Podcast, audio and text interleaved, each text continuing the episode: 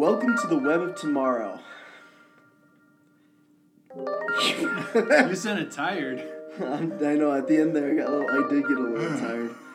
Welcome to the web of tomorrow.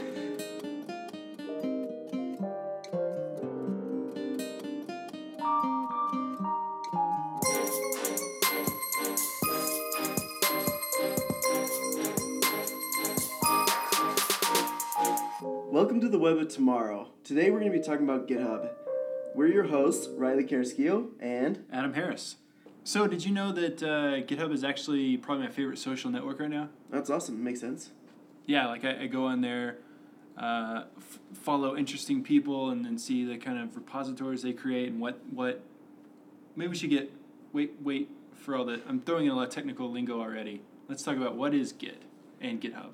We need to have like a section uh, every like once in a while where like there's like this British woman's voice because it's like the ideal voice, right? Typically, and she comes in and she goes repository, and then just says like the definition. Yeah.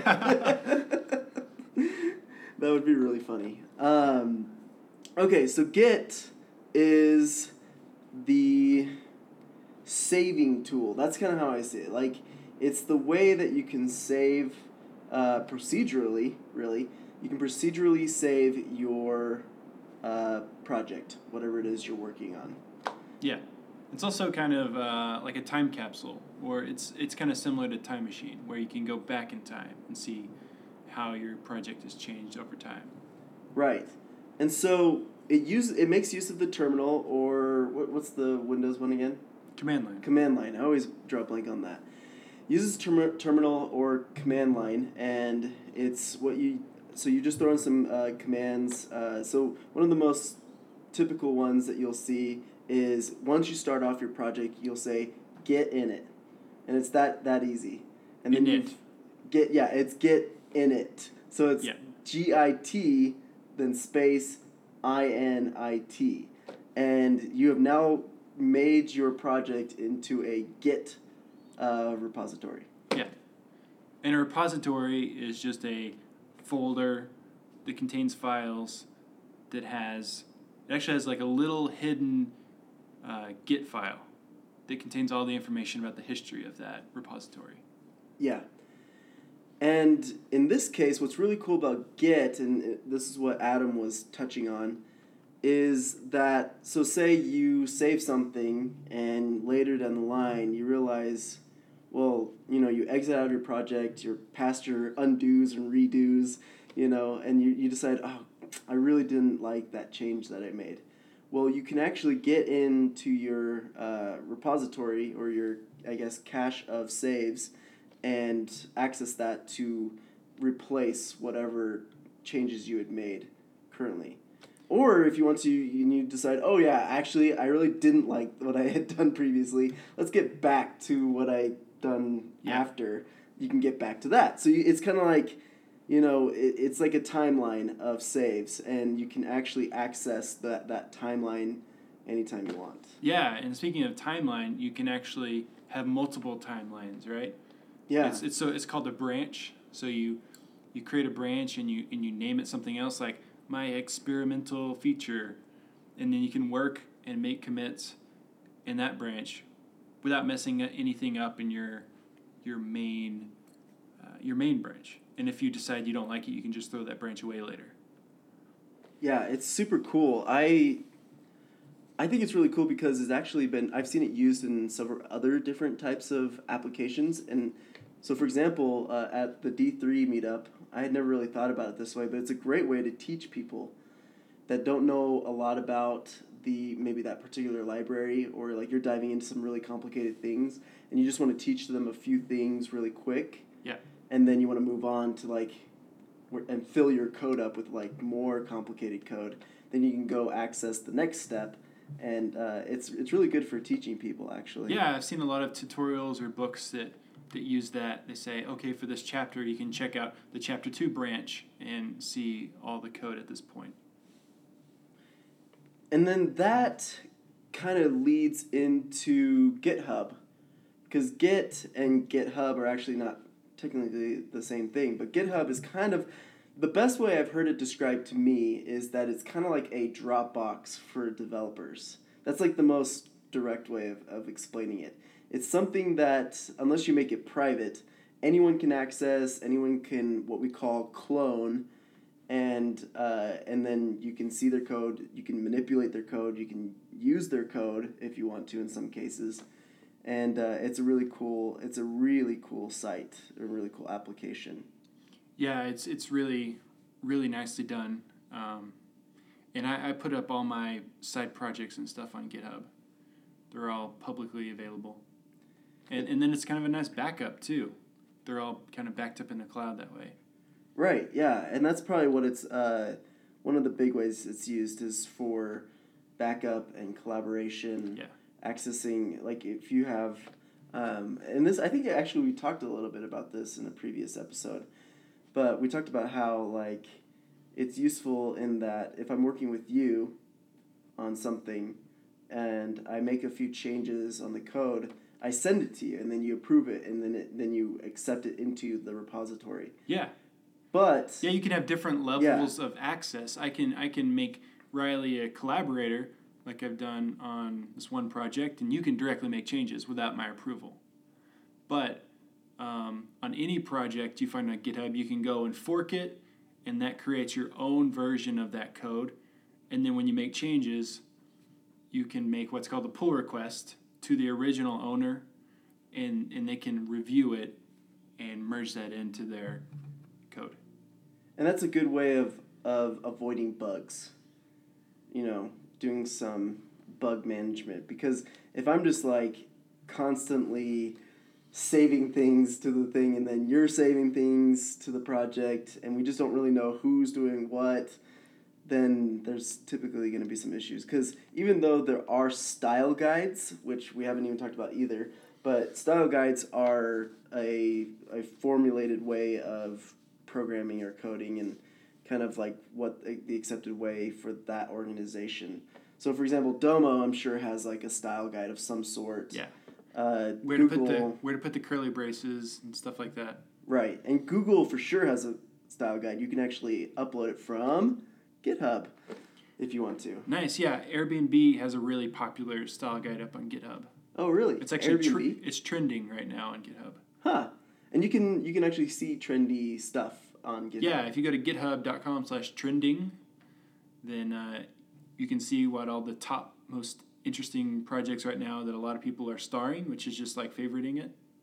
And uh, you can even click languages on the side. So if you just click JavaScript, you can see the most popular JavaScript projects. And that's uh, and that's one of the like big ways it's it's really social. I mean, obviously you can put up your information and your your picture and stuff Yeah. like that, but And if you follow somebody, you see the things that they're starring in the project that, that they're creating. yeah, that's super cool. I've had I've got I've got two stars on mine. Nice. Some people have like thousands and thousands of stars. Yeah, I've got I've got a couple projects that have some stars from random people. Um, I got one that got up to eighty, and then I just couldn't uh, couldn't keep working on it anymore. One of the one of the big uh, one of the big ones that I saw was a guy had created a guide for um, I want to I want to say arrays and just kind of understanding arrays and how useful they are and, and different use cases of arrays. Yeah. And uh, and he got like he got a thousand or so and he just posted on LinkedIn. So it's really integrated into a lot of different things. You can people will bring it up in, in Stack Overflow, which is something we'll we'll mention in our in our next episode. Uh, and then like they'll post it on their social media sites like Twitter, Facebook, or whatever, so they can show off their projects. It's just a really great way. It's just a really great example of how developers in general are very open source. Yeah, so I've I've seen other interesting examples of things you can do on GitHub besides code. So one of them is you know like an article, like you said. Another thing that's very popular right now is having a list of things, and all you do is you put up a, a repository with a readme.md, and that's a markdown file like we talked about last time, and then just list out a bunch of things related to some topic. Uh, another thing I've seen is uh, a repo called um, whatever your username is slash AMA, and AMA just stands for Ask Me Anything. Yeah. So like some developers put up an AMA repo and people put in an issue, which is usually used for feature requests and bug bug reports, but they put they use issues to um, ask that developer questions. A really great example of when I've used it was uh, on my little personal website. I wanted to do kind of a opaque, shadowy type uh, design for my name, and so I found this this one that uh, was better than anything I really could do really fast. You know, I'd ha- I would have had to really tweak it and do some research. So I did what we call forking. I forked it, uh, which basically makes a copy into your um, collection of repositories. And then I cloned it, and then I, uh, which means that I, I took it off the repository and actually put it into my computer and was able to manipulate it, access it, play with it, and then I was able to do this, this get this short snippet of code that you know ultimately made my my page look a little bit better. Cool. And then another thing I've seen used uh, on GitHub is as a way to write a book. You can you can write a book open source and, and even have people contribute to it and say uh, fix typos and stuff like that. so there's this one called You Don't Know JS, um, and it's it's mostly available uh, right now in printed form, but it's uh, like the last part is still being written on GitHub, and I, I actually fixed a typo on that one. Yeah, that's pretty cool. I mean, if it's open and it's not private, and, and you can make it private, I think you have to pay. But if it's if it's public, then anyone can go in there and make suggestions. Do pull you can get pull requests for fixing typos or fixing bugs, or you know you can say, hey, I'm having a really big issue with this function that I'm trying to uh, fill out. Can you?